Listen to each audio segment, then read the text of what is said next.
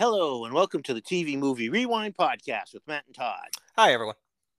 Today we are doing one of my favorite. Uh, I, I watch it every Halloween. It is in many ways the perfect Halloween movie. Yeah. 1959's House on Haunted Hill, directed by William Castle, who we could do an entire podcast based on Sure. uh, William Castle alone. The man was a marketing genius. Sure. Say what you will about his films, which I think are all decent. They're all entertaining films for the most part on their own. But his gimmicks attached to these films Yeah. were just incredible. Yeah. I mean- yeah. This one, maybe not so much, you know, a giant plastic skeleton flies over the audience of the film, but it's still something, you know, it's still something the audience isn't, probably wasn't ready for. Right. Like if you've taken part in, um, especially anything like the you know like the D box, like the motion box, or any of like the gimmicky stuff, that doesn't it doesn't happen all the time.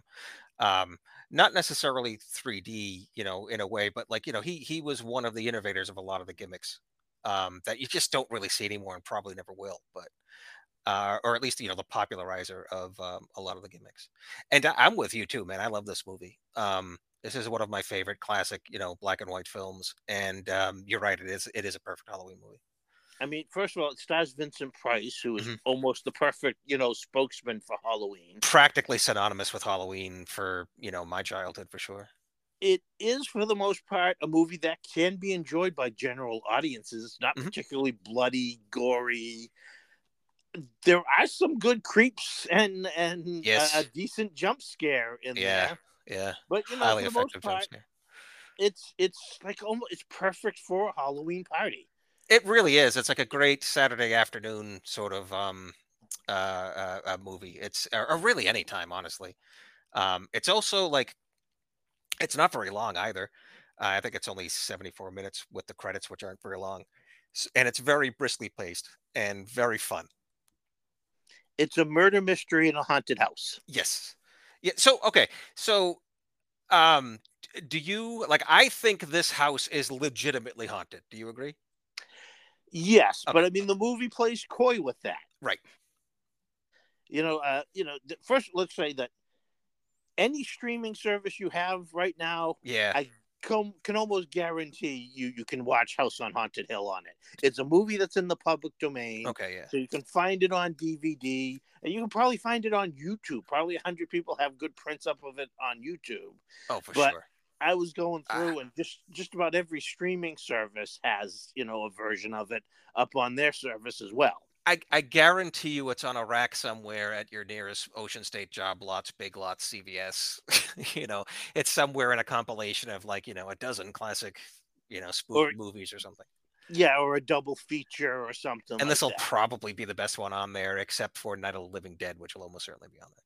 Yeah, no, this is just a, a fun movie that even starts off like perfect for Halloween. You get the it's before the movie starts, you get the shrieking scream and Yeah. all the moans and chain rattlings of like It's- you know that that haunted house record recordings that you have that you play for Halloween I was to gonna make say the spooky noises. Hundred percent. That's exactly what it is. Yeah, it's straight up the Spookorama, you know, uh, Carnival haunted house soundtrack. Yeah, And then uh, you know Elijah Cook Jr. Uh, second only to Whit Bissell when it Right. comes to character actors, or some people would put him ahead of Whit Bissell. Um, you know, his his disembodied head comes on to give you a little rundown of like, I'm going to tell you about the only truly haunted house in the world.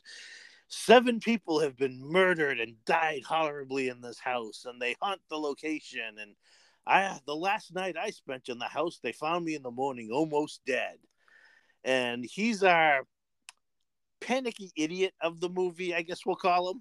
I don't know if he's an idiot, Well, but panicky for sure. He's like Yeah. I, I think of him as like Shaggy. I think you know anything that goes wrong in Mister Pritchett's life is blamed on ghosts. Oh, for sure. Uh, Watson, But he might uh, have a legitimate. Re- I mean, you, you heard his story. your shoes untied. It was a ghost. Uh, Well, yeah, but I mean, you heard his story, and and just look at the man. Look at the terror, like and and um and fatigue in his eyes. Like he legitimately believes it, which is good enough, Well, and it it seems to be true. we also know he grew up in a drinker. house with acid, like an entire acid bath.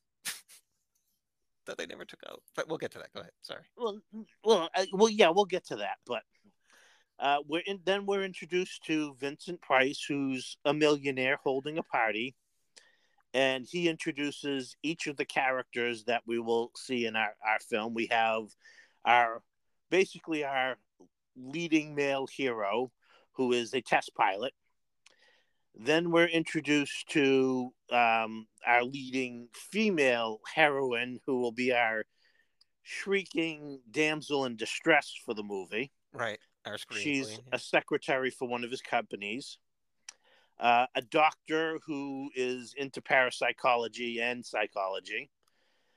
A newspaper reporter who has a gambling problem, and Mr. Pritchett himself. And they're all being offered $10,000. And this is 10 grand in 1959 money. So that's no small. No, it's it's 105 grand now, right? So Yeah. so to put things so to put things in perspective, Matt, or, or really anyone out there listening, if someone said, "Hey, look, we're going to have this haunted house party," right? All you have to do is spend the night in this notoriously haunted house where a whole bunch of murders happen. And while I can't guarantee your safety, I'm going to pay you 105 grand just for being there. And if somehow you don't survive, I will give it to your next of kin or like, you know, whoever you say it should go to. Like, so you're guaranteed that 105 grand either way. You just have to spend a night in a haunted house. With, you know, uh, several other people. You're not even doing it alone. Right. With several And other people that you don't know. Right. But it's a party, you know, so it's free food and everything. Would you do it? Oh, heck yeah. Absolutely. Right. So the, oh, the The reason I got right up to the door and then chickened out. the the reason why I say that though is because like through the movie and I think even in the synopsis or most synopsis it's like you know the lustfully greed of the people. It's like I don't know about greed. I mean they're literally being said, hey, you spend a night in a, in a haunted house and I will give you a hundred and five thousand dollars or the equivalent of. You don't have to be super desperate to reach. You know what I mean? Like they make it sound like these are like you know cutthroats. They're just regular people. Yeah. Well, you know, one of them is cutthroat, but Well, that's the thing. There's there's ulterior motives for you know one of the characters, as well as Vincent Price and his loving wife, right. um, She's great. Carol, uh, oh, is it Ormond? Carol Oh, Omar. yeah, she's, she's my she's my Whit Bissell Award winner. Although maybe for this this episode she'll be my Elisha Cook Jr. Award winner Right. because she is just so. She's you can tell right off she's an awful. She only married Vincent Price for his money. She straight up admits that. Sure. But She's- he had to have known. Oh yeah. Well, you know, it's one of those things. It's like, okay, he married her because she was hot. Right. She married him because he was rich. They were both using each other. So, is anybody being hurt? Well, both of them because she tried to murder him at least once. Right. Not that they could prove it. But, and here's the thing that they sort of gloss over, but I swear it's implied that all of his previous four wives, and he's, I don't know what age his, previous three, because she's the four, sorry. His previous three wives are all dead. Well, one, the first one disappeared. We don't know if she's. Okay, fine. right. So anyway, are we supposed to think he's entirely on the up and up? Because that seems because he's not playing like a 98 year old man or anything. He's maybe playing in his 40s, if that, or at No, least you know the 1950s version of late 30s. The entire scene where they're both, you know, where she's introduced and they're talking to each other up in the bedroom as the party goers are gathering down below and she's all upset like he's like well this is your party and i'm spending up to possibly you know fifty thousand dollars to to to to have it you know you'd think you'd have you'd, you'd enjoy the party she's like but you didn't invite any friends of mine they're just five strangers that you you know randomly invited and but the entire conversation drips with menace between Yes. the two of them of They're like i want i'm gonna murder you the second you turn around well i'm gonna murder you the second you turn around Right. So to be very clear, like it's evil. Like I don't know if Vincent Price is technically the one who is the target here, but I don't know if he's a victim. Right? Doesn't No. you know? No, because he's she is so upfront about. At Right. no point does she deny She's like a super villain. anything. Yeah. You know, when he says, "Well, I was poisoned," she doesn't say she didn't do it. She just says, "Well, you can't prove I did it." Right. And this this is just a few minutes into the film. Like I love the way it opens because it sets the tone right away the way it opens that it's going to be a little bit like you you're like you're going to have to go with this a little bit. Like it's going to be a little bit maybe a little bit campy or something like that with the opening like floating head narration. Uh cuz rarely do horror movies get narrated directly to the audience when it's opened. Um in fact, I don't even know if anyone does that anymore. Um which is one reason to see um this movie and another reason to see like older movies is you will see stuff like you like if you want to see something new you you will see stuff you'll never see again. Um and the way this is presented and goes immediately into that conversation it's uh it's it's great. It's it's just a great start to this to this movie. And w- what i also like about the scene uh, in particular is because like i only know vincent price as like a presenter as being vincent price right? I don't really even know that many movies of him in uh, you know uh, uh, with him in it. Like i think i've seen the roger corman um i think it's roger corman who did the raven with him and i've seen uh, is it last man on earth? Is, is that one He's in Last one? Man on Earth. Last Man on Earth, right? So I I know him from those few things, and then otherwise it's basically as being Vincent Price. So it's cool to see him. It's cool to see him like really, you know, it, it really do a scene like this, and he is just the right level of evil. Yeah, growing up, They both are. growing up, he was almost like a spokesman for Halloween. We Right. see him on the Muppet Show. Like Elvira he'd do, he'd do commercials. Um, I think even I think he even did a, a did, a commercial for the March of Dimes about kids going to collect for the March of Dimes, or maybe it was UNICEF for Halloween. You know, where he even said, you know, Halloween shouldn't be it should be warm and inviting, not scary. Or something like that. He had the shrunken head apple making kit that, you know, Yes, promoted. that's right. He had a lot of like Halloween products, and uh, the opening narration of Thriller. Yeah. So he was um yeah, he was famous to us as a person before we ever really started seeing him Right. in a movie. So it is kind of hard to to separate him from that.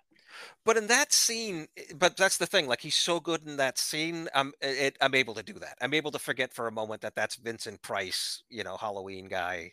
He's just like putting in a cool scene, and that's that's one of the that's one of the things I love about this movie is he's he is so good in this. Yeah, but and again, all through the movie, even when Carol Omide is dripping with menace, she is so damn charming. Yes, She is just She's perfect. absolutely like she's absolutely perfect. she's she's a, black widow, you Right. know, invites you in and it gets ready to strike. Right, and not even the least bit shy about it. She's Nope. fantastic. So Vincent Price goes down to meet the guests, and you know, almost immediately, Nora, our female lead, who is like I said, the secretary, and she'll be the one running around screaming for a good portion of the movie, is almost killed by a chandelier that comes down on her. And immediately, you know, uh, Elijah Cook as Pritchard is like, "It's the ghosts. The ghosts are, are going to claim her. That's that's what they're doing."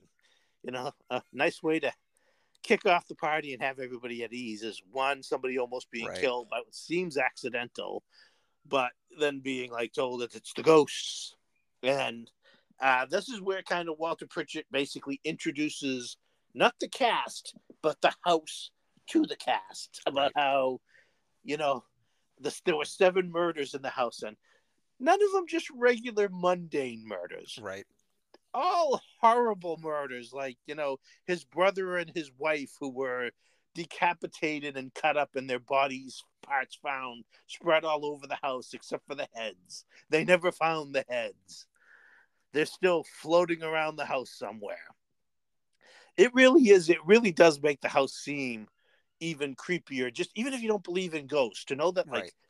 over the years and, and like these seven murders didn't happen all at once They No, exactly. Uh, over yeah. 50 years since the house has been built Right. everybody who's ever owned the house and lived and lived in it has been murdered Right. The house is cursed. It's evil. It's yeah. It's it's whatever. so and again the part of the, the thing you can just well we're- not going to live in the house we're just spending some time in the house Yeah. One night. Yeah. and and as proven uh, pritchett himself survived one night in the house because he wasn't living there although he is convinced that the ghosts are going to be coming for him Right. Um. and that's that's the sinister aspect of the house too is that these ghosts are are almost like um spirits that are, are trapped in the house and they want to murder you so that you haunt the house with them. Right. It's like they're With them. lonely and uh, need you to join them. Exactly. And um, one of the murders uh, apparently was done via vat of acid in the basement that's still there. so, uh, do you well, think? that was Go ahead. that was put in later. That's right. not- that was an that addition. you know, that was an addition to the house. But yes, he does talk about how at one point there was a winemaker who built a wine cellar into the house. Okay, that's Right. makes perfect Sure. sense. I get it. Big house, huge. But under a trap door in basically the very center of the floor of the basement, yeah, is is a pit of acid. It's just a pit of straight up like instant instant dissolve anything flesh acid because he, he he they're like oh wow there's still liquid in there. I wonder if it's acid. And he picks up i guess a dead rat or something that Yeah. happened to be laying nearby tosses it in the acid and what seconds later up float the bones. No one ever thought to remove that? Or do you think someone had a bunch of acid and poured it back in there? Like Well, did it I just mean- not occur to anyone to remove the acid or they were The just like acid- well this is the acid part of the house. The trap itself is under a very secure heavy door that you need to you know crank up yeah. to expose. So as long as it's closed there kind of is no danger it's just that once you open it yeah anybody there's there's no railing or anything around it you could easily fall right into it. Right. And i get part of it is like well what do you do with it? How do you do you pump the acid out? What, what do you do? I guess yeah, maybe that's why it's still there. Like I, i, guess, would i would have the door sealed up over it so it could never be open, but I that's just me. I can't remember if they say like if that was one, if it was the last murder, and when exactly the last murder occurred. No, it's it's all it, we all all we know is like the murders were horrible and the ghosts still haunt the house and that the ghosts are coming for them all. Like at one point, um, as they're going around the house, the um, uh, Ruth Bridger, who is a columnist uh, for a newspaper, she's got a gambling problem, so that implies why she's there to to get the uh, the money. But she's also like, I can write a great article about this at one point, what seems to be blood drips down on the ceiling onto her hand, which she takes like a champ. She's just Yeah. like, what's this on my hand? And of course, you know, Pritchard, it's it's blood. They've marked you. The ghost will be coming for you. And everybody's like, all right, dude, go go have another drink. Chill out. And they're all just like, oh, it's probably just some sort of, you know, something's leaking up there. I mean. Something seems to be leaking blood, but I, mean, that's the thing. Like it, we're supposed to think they don't recognize what blood is. you know, like blood. The, the only thing that looks like blood is blood. so while they're all touring the house, our charming male lead and our charming female lead kind of separate and stay down in the basement when everybody else goes upstairs. And they stumble upon a secret room.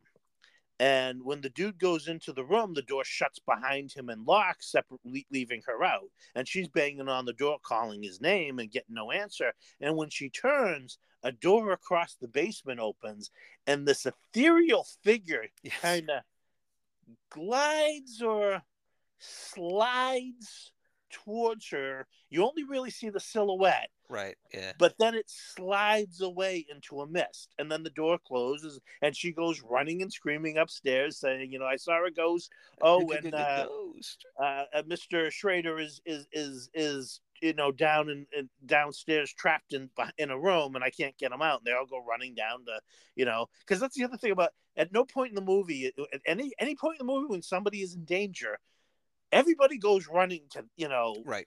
to see well let's go let's go figure this out. So they all go running down and she's like we won't be able to do it open the door because it's locked. And of course it's unlocked. And they open it and they find the dude unconscious like oh i must have hit my head. And she he go the, as they look around it's like well there's nobody in here with you. There's no other doors so what you must have ran into a wall in the dark.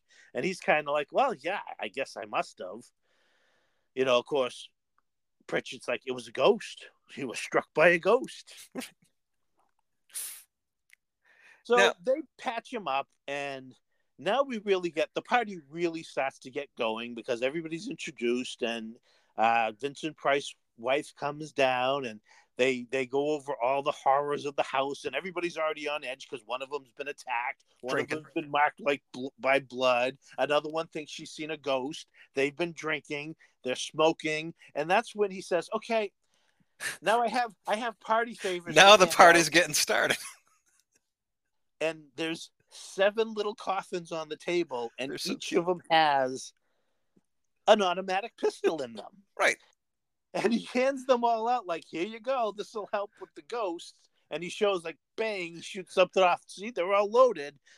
And Mister Pritchett and even anybody watches like, do guns work against ghosts? If you're drunk enough. So yeah, the, this is where whether you believe in ghosts or not, you've got a bunch of liquored up on the edge people who have all just been handed firearms to go running around the darkened mansion in. I I- mean, I party how- favors. You're gonna give up party favors. You're a good host. He's a good host. Is, is this where the ATF became developed from? Is this where where they're like, hold on, wait a minute, we need a law enforcement agency specifically for this situation? Um, I mean, it's at least important that they are due each that 10 grand. Like they're not in competition. It doesn't matter. Like if one lives or dies, they don't make any more money. So there's no reason for them to like not work together. No, no. But if you know she's already jumping at shadows, should you really be giving her a gun? Well, no, of course not. of course not. But as we'll find out, although I mean, this is like, man, all right, well, we'll get to it. Yeah. but there's a lot of reaching. Well, the the the our test pilot and and our female lead go back down to the basement because he wants to figure out what happened. He goes, "I didn't run into a wall. Somebody hit me in there, and somehow they escaped the room without." Without us knowing, so they go back to the room and he's tapping along the wall and he feels he, he is a hollow point. And he, they go back out and they, they count paces across the room to another door and they go in that door and they find you know the wall and they tap against that wall. He's like, all right, maybe there's a secret passage in between the two rooms. You wait. He tells the girl to wait there, Nora. I'm gonna go back around and tap on the wall, and when you hear me tap, you tap back. So he leaves her, and of course, immediately the door closes. She's in the dark. She's scared, and should I? I mean, this is where a really nice jump scare comes in, and even if you're ready really for it, it might still get you. it gets it got me. I mean i've i've watched this movie a lot probably not as much as you but i've seen it several times. And uh, the last time before this uh, weekend was relatively recently. And although i know the scene is there and can remember it in my mind no problem i always forget exactly where it shows up. So it always gets me Well, yeah, I mean, she comes face to face with this shriveled old lady Yes. with this horrific expression on her face, like she just stepped on a Lego barefoot. well it's like someone just threw boiling you know water or maybe acid on her or something And, and she doesn't say anything or Nope. do anything, but but she's got her hands out like she's casting a curse on her you know like or like she's about to like strangle she's pretending to be a cat and going, right then she just slides out of the room. Right. right. It's like she's Mrs. Slydes or something. Yes, exactly. What Mrs. Slydes. Wait, that's her name? Yeah, she will be introduced later as Mrs. Slydes.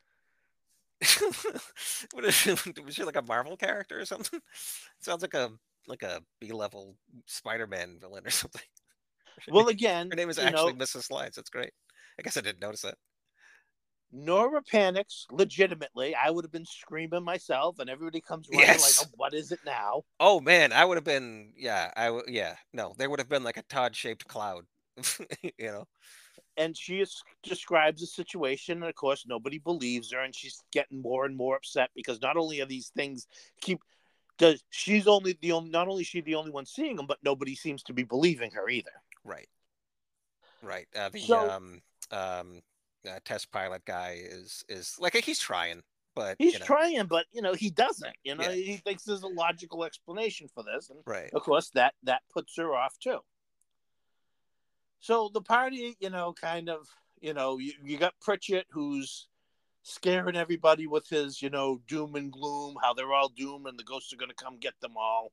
You know, it's like, you know, oh, seven hours to go, seven of us, seven ghosts, plenty of time, plenty of time. I love this movie. Good. Now it's coming to midnight, which is the last chance for anybody to back out of staying the night. So everybody again gathers in the parlor, and uh, well, actually, just before that, Nora is again. She she's gone up to her room to Yes. you know freshen up, and as she's coming back downstairs, somebody grabs her from behind, holds her mouth closed, and says, "Don't stay here. He'll kill you. He'll kill you." And then she escapes from him and goes screaming downstairs Right. again, legitimately. Oh, no question. So everybody's now gathered in the parlor, and and Vincent Price is saying like, okay, you know, anybody who wants to back out of staying the night, you have to leave now because um, the housekeeper and his wife, Mister and Mrs. Slydes, and that's where we see that the ghost that uh, Nora saw twice is the housekeeper, but she's blind and deaf which kind of explains why she moves around silently. It doesn't explain how she slides. Slides. Yes. Like it, it- like she's on a pair of roller skates that just kind of go whenever she needs to go. I mean, I mean, since she's uh, Nora rather is the only one that sees her do that. Do you wonder if that's the house's way of messing with her? Like maybe Mrs. Well- Slydes doesn't actually move like that, but she sees it that way. There are implications that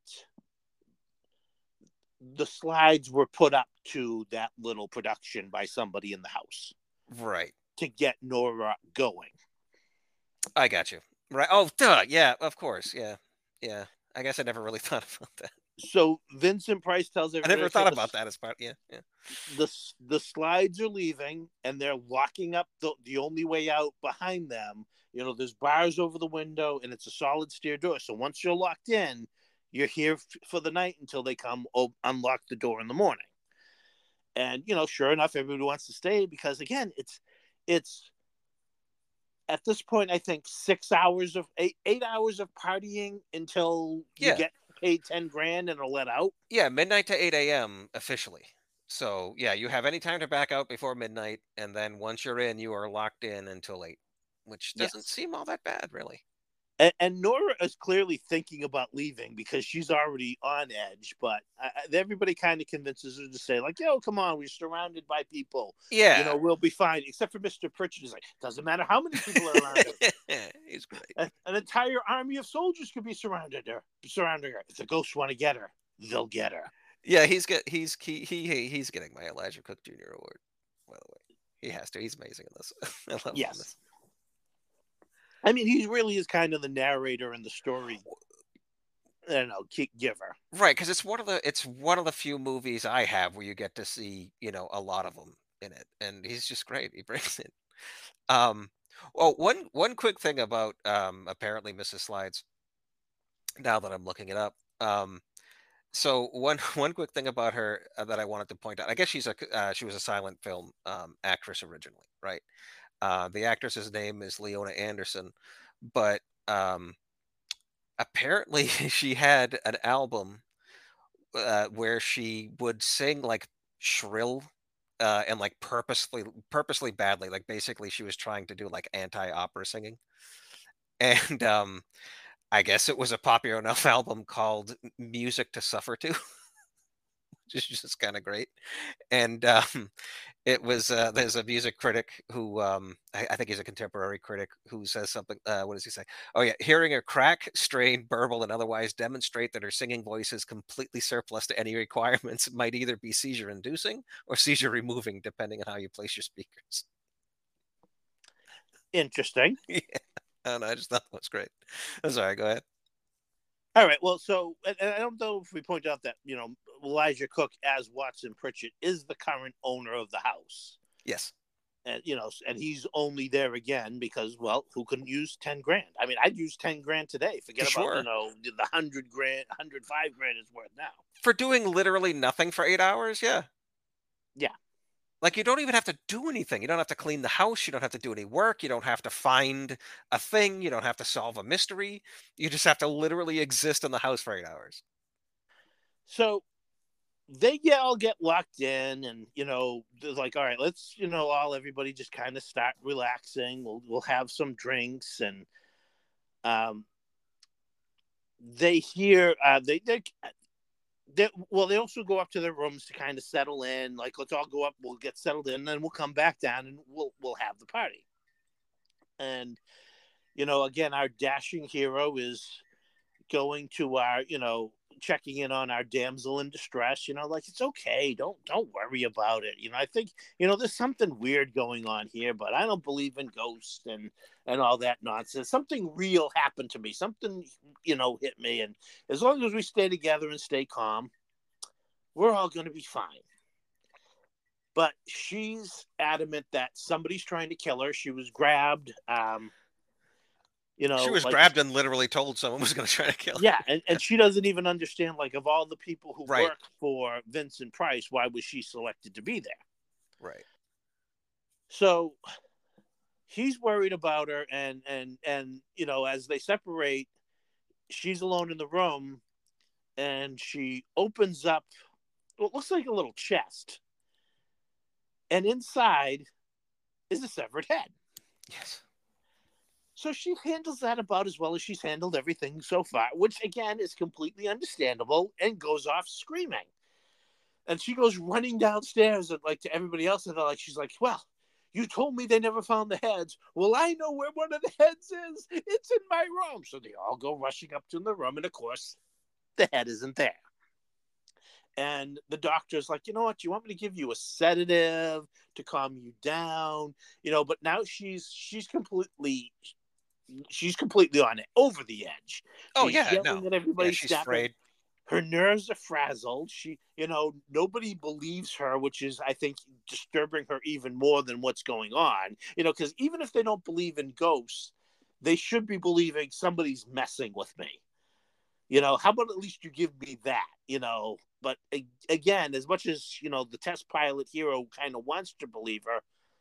Where, where's the evidence? So she decides she's going to stay in her room for the rest of the night, lock herself in, and that's that's how you know that's going to be.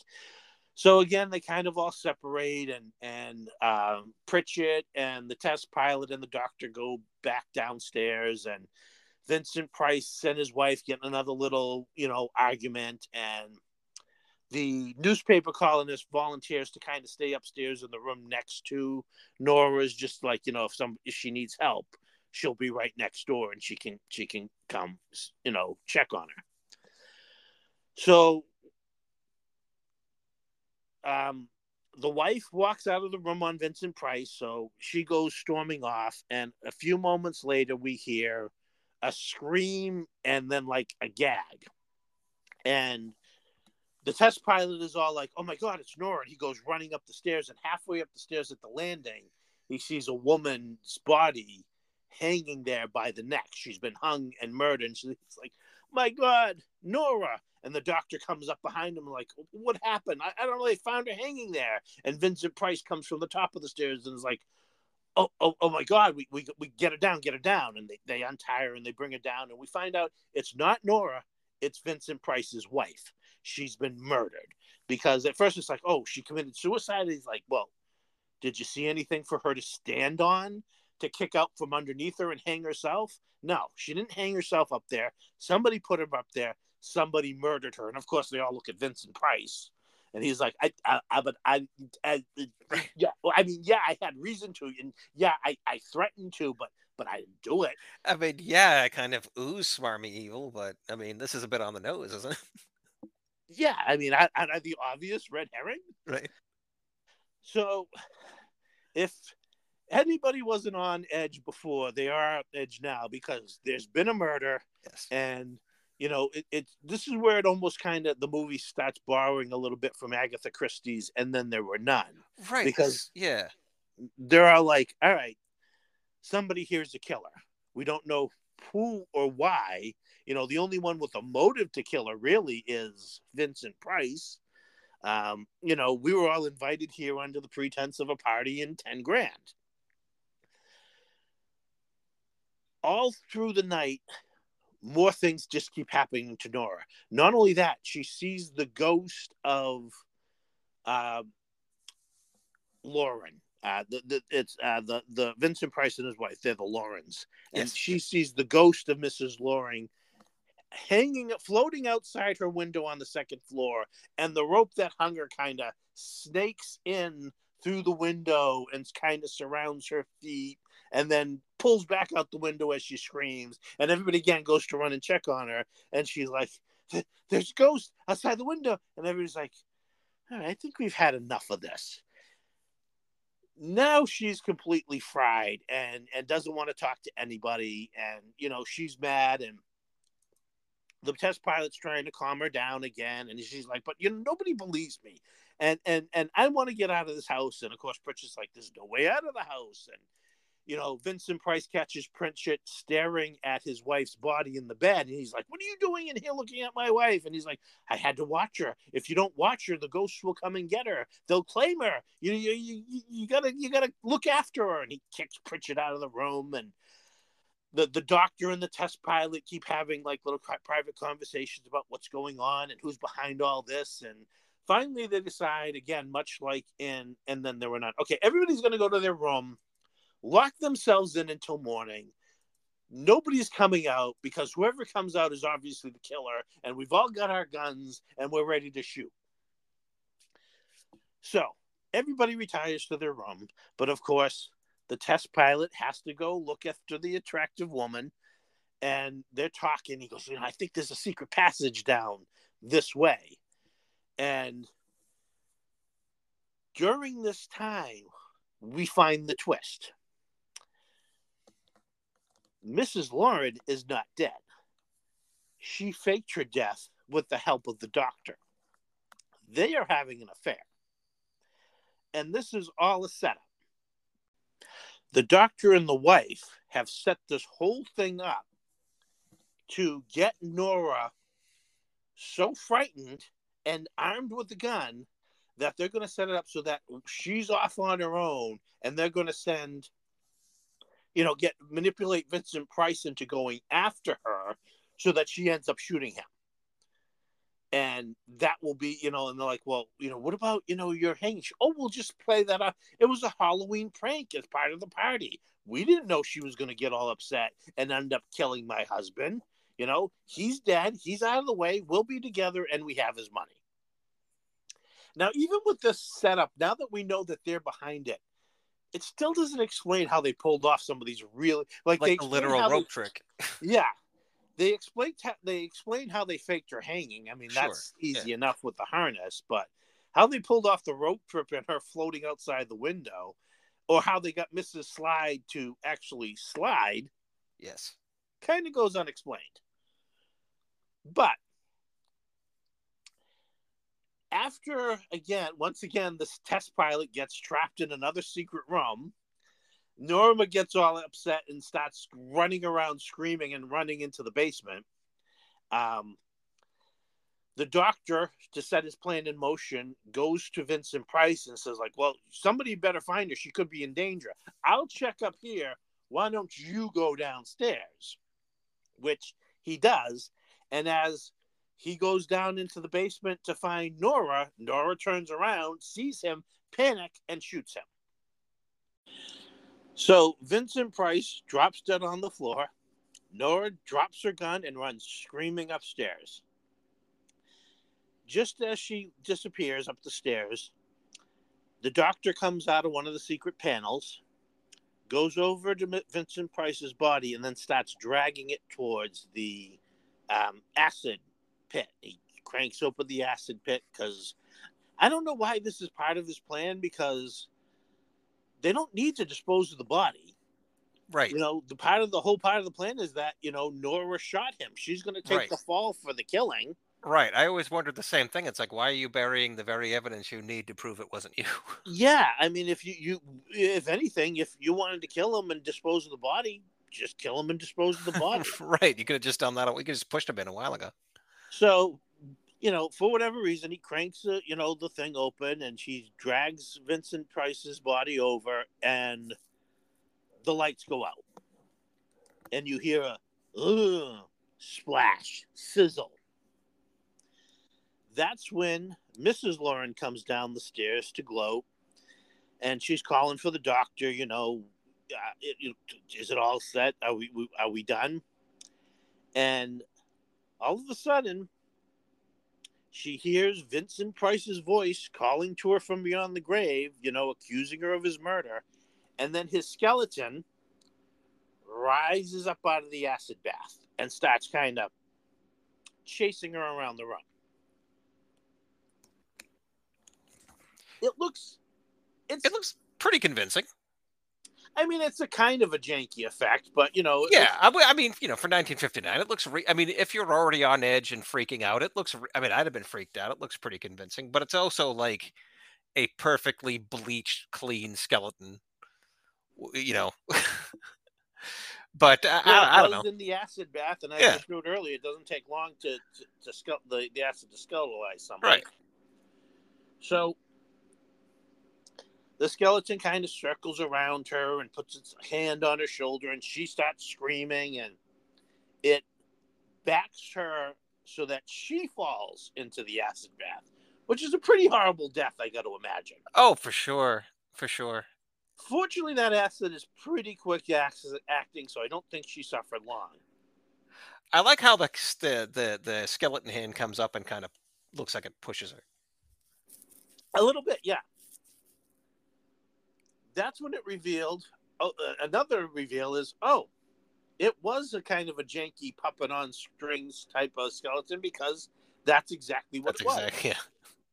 He Vincent comes... Price was alive and well and hiding in a corner, controlling the skeleton with this amazing contrapt, like this huge contraption that would now be just like a smartphone app or something. Yes, he's got all these little cranks and gizmos to you know keep it going it's it looks like something out of like um well I guess like out of a classic horror movie or something but it does. It's it's a very elaborate like and you can suddenly see these huge strings. It's it's it's great. Yeah and he gives this you know sinister little speeches like oh you didn't think I knew about you and the doctor. Uh, while you and the doctor were playing game of murder you didn't understand that I was playing too. So at this point Nora has run screaming through the house, and she finds uh, Watson Pritchett and the journalist are at the secret door that the the test pilot got trapped behind. Again, trying to get him out, and they do manage to get him out. She comes running up. I just shot Mr. Loren. He's dead in the basement, and they all go running downstairs.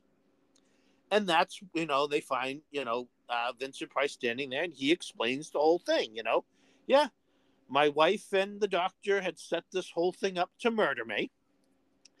Um, you know, I made sure I knew what they were doing, so I made sure that Nora's gun had blanks. I think you should have made sure everybody's gun had blanks. Right. But, you know, the, the, a lot of this movie hinges on the characters it's, doing exactly what everybody ex- expects them to do. Yeah, it's one of those. Like, was, that's why you know at the beginning I said there's a lot of reaching. There's, you have to you have to be able to reach with this movie. But you know, he explains and he says, and you know what? I'm ready for the authorities to arrest me and put me on trial because, you know, I, it was all in self defense. I don't know if he has proof. I mean, he must have some. If he was yeah. onto their plan, he must have some proof of of their, you know, collusion. Yeah, uh, yeah, and, and plan to murder him. Like they must have had their plan in writing somehow between letters or something, because otherwise, like, I don't know how he's going to explain how he just murdered two people in Beth. But you know what?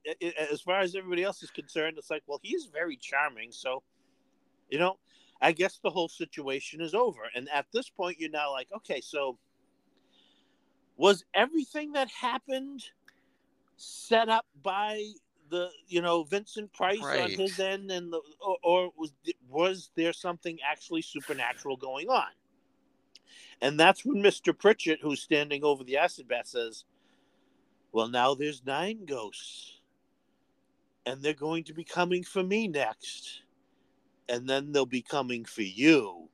And you know he looks into the camera and you start hearing the creaking noises and the moans and the clumps and the chains And the, and the front door of the house yeah so you're still like all right well we know the hill is haunted because it's the house on haunted hill Fair enough. but it's never really clear i mean it is does seem like yes the house was haunted and it just ended up being the playground of this murderous little game between Right.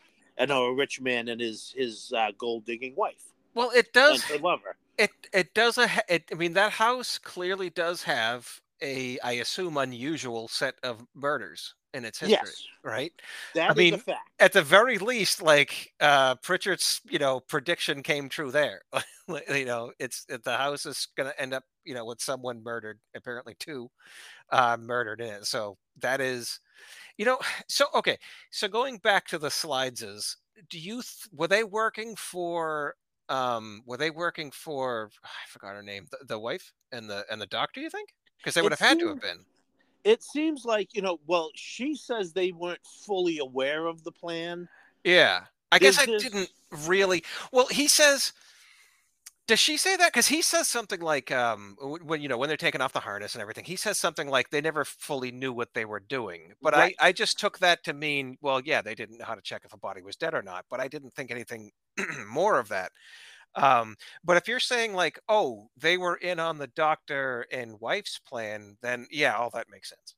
I don't think they were fully in on the doctor's. on I think the doctor and the wife manipulated it into doing a few certain things, like maybe getting the wife to go down in the basement, saying, Scare like, these people. "Yeah, just Yeah. scare them. It's part of the Right, party. It's part right. of the party." like no i don't think they were in on like a murder plot but i think like they i mean i guess i i didn't really pick up on that it's funny i've seen this movie god at least a dozen times and i don't think i ever picked up on that part of it like i always took that line at face value of oh they just don't know how to check if a body is like in clue you know they just didn't realize um not that they were in on it but that does you know completely explain yeah all the setup and the slide and you know yeah he's gonna kill you and all that all right Yeah, it, it, there's no other reason for Mister Slydes to have grabbed Nora and Exactly. "He's gonna kill you unless somebody put him up to it. And, he right may, and if he really believed it, why would he leave the house and not call the police? right like i always just took it for granted as like they're saying some spooky stuff in a scary movie um and you know i didn't realize it connected that well yeah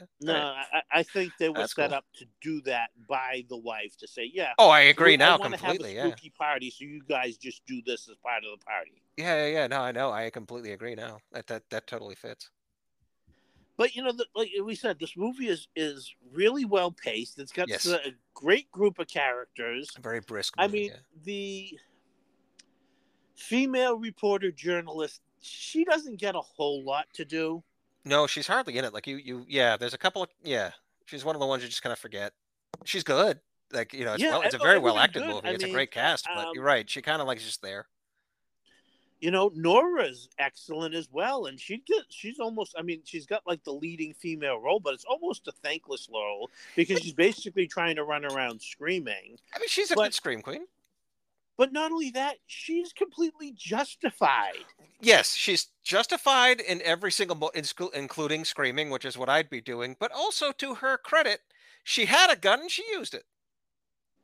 Well, and at this point, she was convinced Yeah. that uh, Vincent Price was trying to kill her, and that's she- why she was invited there. But she didn't like put it down and whimper or anything. Like you know, she was like, "All right, bang." you know, I, I kind of respect that.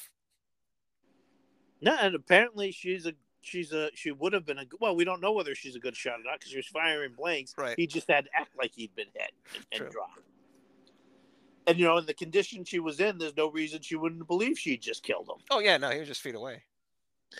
So yeah, it's it's It's a really fun movie. It just Yeah, is. It's a really fun. It's a, it's a, it's about as fun as a horror movie gets. Like you know, horror. a I guess, in murder quotes. mystery, cat and mouse in a haunted house. Yeah, Agatha Christie. Like yeah, exactly. I mean, and, and it's like again, it's kind of the perfect thing you can have on in the background at a Halloween party, whether it's for kids, teen. I mean, I don't know whether kids can get into a, a, a black and white movie these days. I don't know. Some of them seem like they're just fine with it, others not.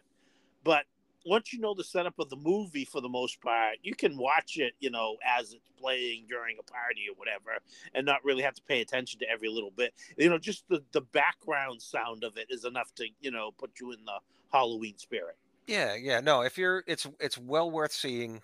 Um, if you haven't. Um, and again, it's easy enough to say. Oh yeah, no, I, I guess um, I don't know if you would. I don't think you said earlier, but um, and I didn't look it up. But like you said, it's probably going to be about just about every streaming service because it is public domain, so it shouldn't be too hard to find.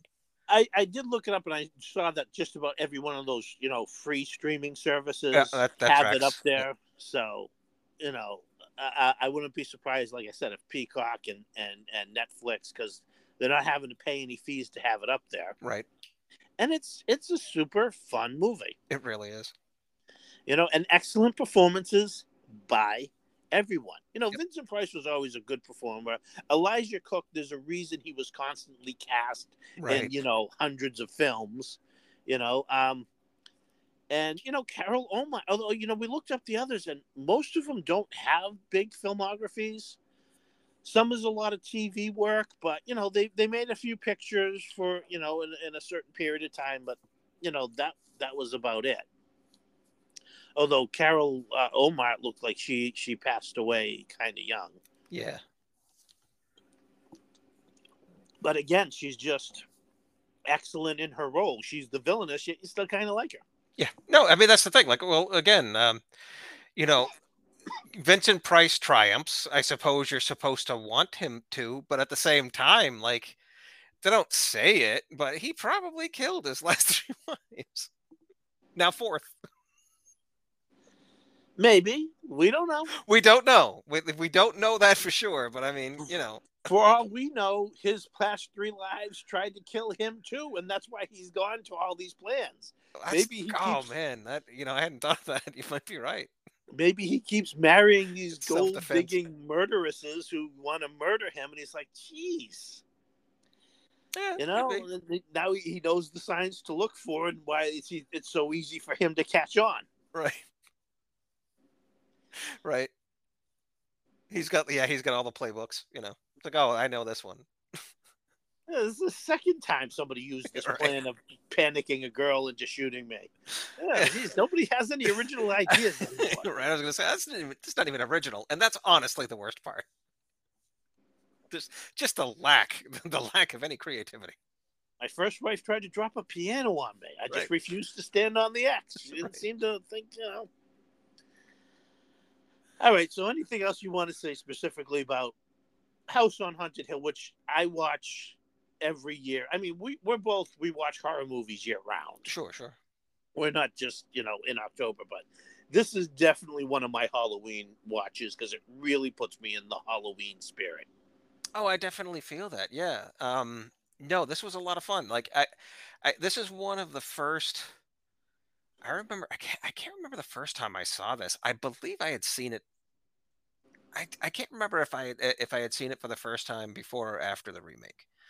Um uh, I'm guessing probably after, but at any rate, it's it's one of the first like you know quote unquote old uh, movies. Uh, one of the first like you know black and white movies that I truly really liked. Like it, I I I loved it all the way through, and um, it's one of the it's it, it was a movie that early on I would uh, seek out again to be like, all right, you know, do I still you know, it's it's been a while since I've seen it. Does it hold up? And every time it does.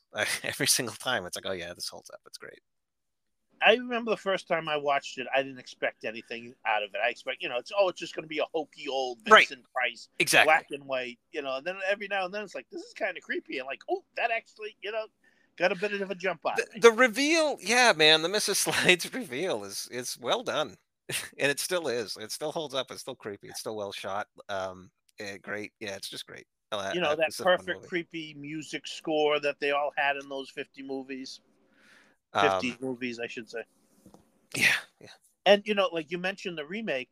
The remake's pretty damn good too. It's very different, but it's yeah, that one's a lot of fun too. it it follows a lot of the same plot points but it definitely like there's there's no doubt about whether the house on haunted hill is Yeah. haunted in that movie there's absolutely no doubt on Right, that right. definitely some vengeful angry spirits in that house looking to kill whoever comes through those doors Yeah, that's more. It's still, yeah, you know, a fun quote unquote horror movie, but it's certainly more of a horror movie. It's trying to Yeah. retain like some of the um some of the energy to it to not make it like super somber, but there's no question that it's trying to be a, a much scarier and um, certainly more supernatural movie. And, and Geoffrey Rush plays a good Vincent Price. Yes, yes, he does. So that was actually going to be one of my recommendations. Oh, right on. Uh, why don't you go ahead with yours first? Oh, I mean, my, you know, um, when I was watching this, it's like, okay, you know, as much as I like this movie, I can now see why, like, I could enjoy, uh, and very much did, uh, Dark Shadows. Um, Dark Shadows is thematically similar. I mean, it's about a creepy, spooky house and the, you know, relatively human conditions in it. Uh, although it gets, it's increasingly more supernatural as it goes on, but it's got very much the same vibe. Um, like I see a lot of, uh, I see a lot of um, oh I forget his first name, but Mr. Loren, you know Vincent Price. I see I see a lot of um, that and Louis Edmonds later as uh, Roger Collins. Um, uh, like it's got it's got it's got a very similar vibe to it um, in in a lot of ways. So yeah, uh, that's that's I mean that's that's what came to my mind a lot. You know, it's just aside from like um just you know checking out any of the whichever one like catches your eye wh- whether it be maybe it's the blob or you know one of like the the even more campier um uh older horror movies but seek out like any of these classics that you haven't given a chance yet and give it a shot and see you know see for yourself like if you think it holds up if you can you know if you can still roll with it. Um you know my my my best advice is just just get into it you know just just just roll with the just roll with what they're giving you and what I what I love about this movie in particular is they started off straight away. You know, they give you the scream track, they give you the opening, you know, narration, just you know, s- straight to it. Like you know, we're gonna have some fun with this, and uh, it's a blast. Yeah, yeah, definitely. Um, I'm gonna remember recommend uh, Horror Hotel, which we covered. Yes, that's. Yep. I, I don't remember if we covered last year or the year before. I think it was the year before.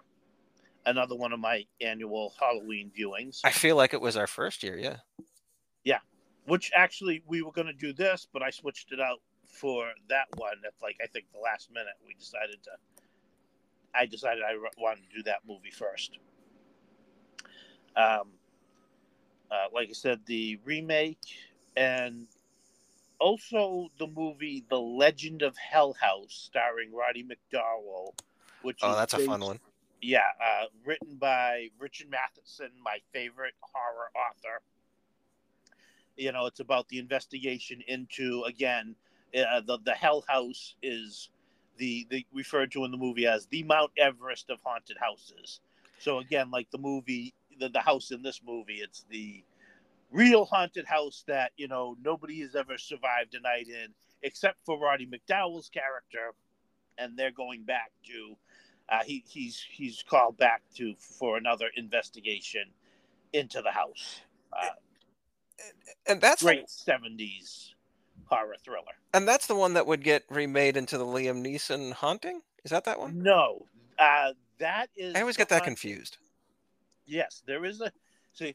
Haunting of Hell House. Haunting of Hill House is the original movie was called The Haunting, and that was remade as The Haunting, starring Liam Neeson, Liam Neeson, and Catherine Zeta-Jones. Okay. Uh, Luke Wilson. No, Owen Wilson. Yes, Owen. Yeah. And oh, who else was in that? Um. Uh, oh, she was wasn't she? It's the same woman. I, I'm positive it's the same woman who was in uh, The Conjuring.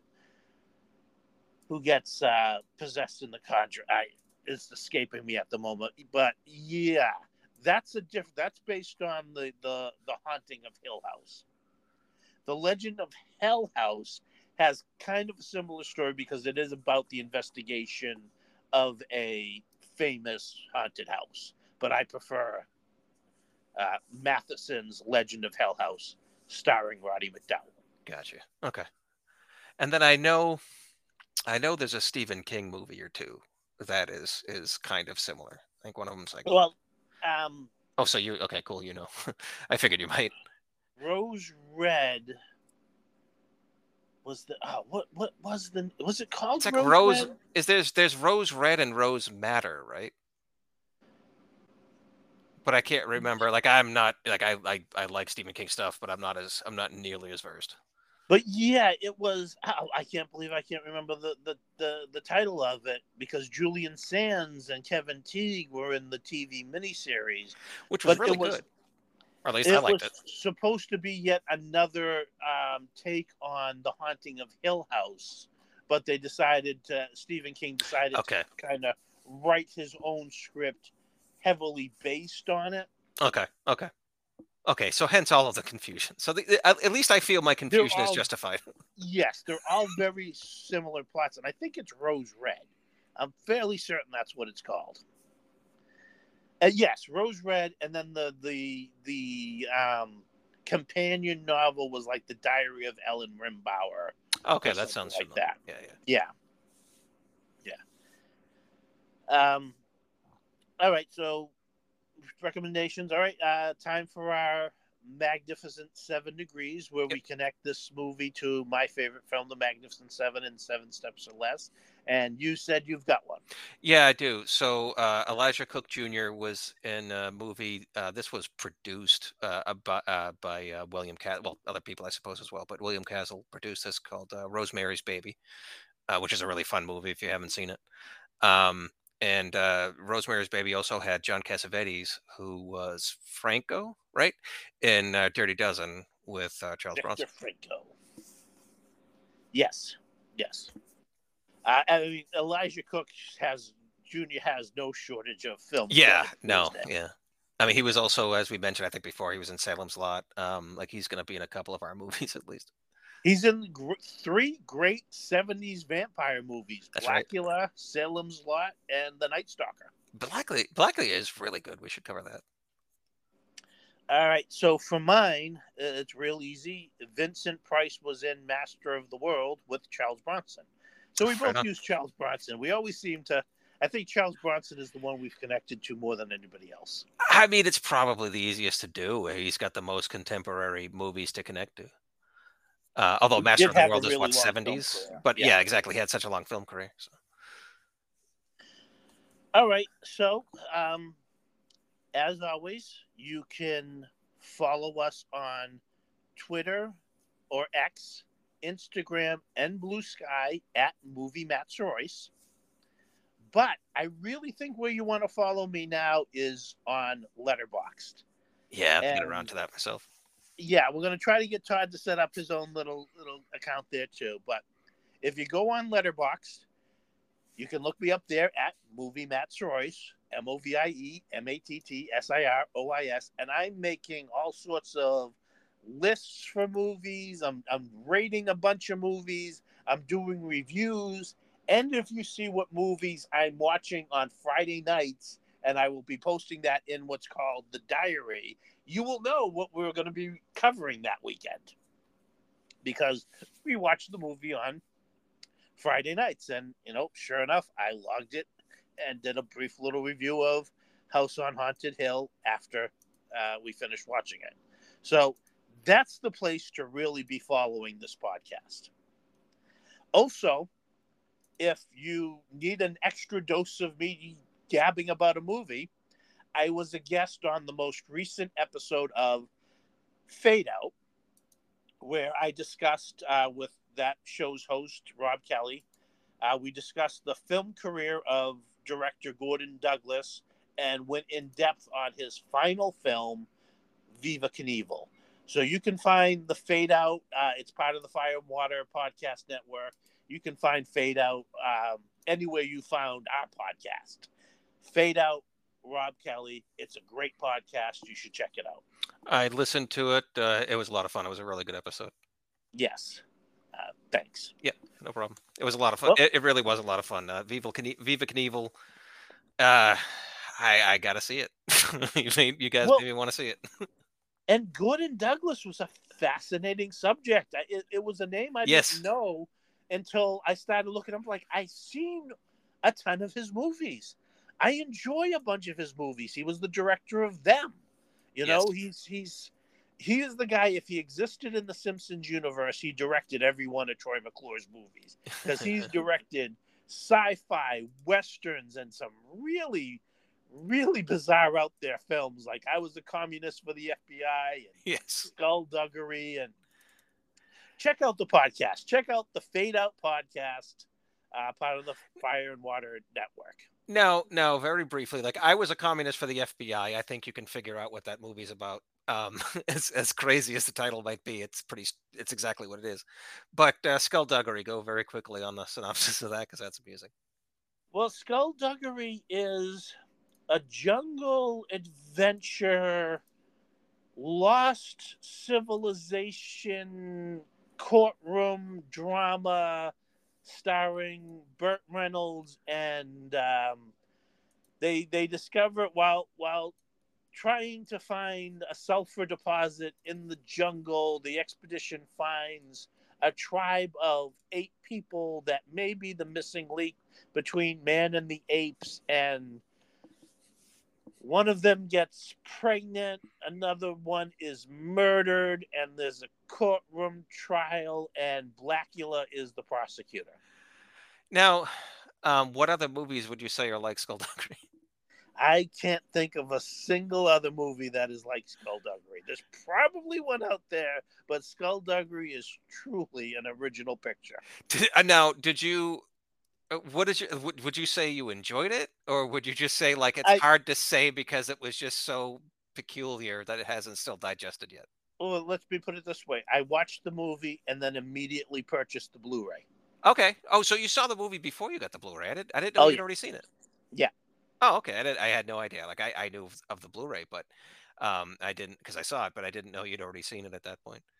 Um yeah like that sounds like one of the movie i can't think of any good examples for now but there, every so often you see a movie that it's like i don't know if i liked or disliked that but i'm still thinking about it so maybe i did like it like it's just it just hits you and, and you're just not sure how um, you know it's more it ends up being more compelling than anything else so it takes it takes a while to like fully register exactly how you feel about it It's an experience. Yeah. Well that's that's awesome i mean that's sometimes that's the best though um, even if it ends up being truly terrible like uh, the house of the dead Like, that was an experience um Yeah. um but you know it's it's one of those things where it's like i i it- I, I don't know it brings me joy to think about as crazy as it was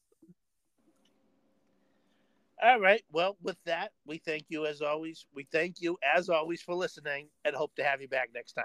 thank you everyone Stay gold, people.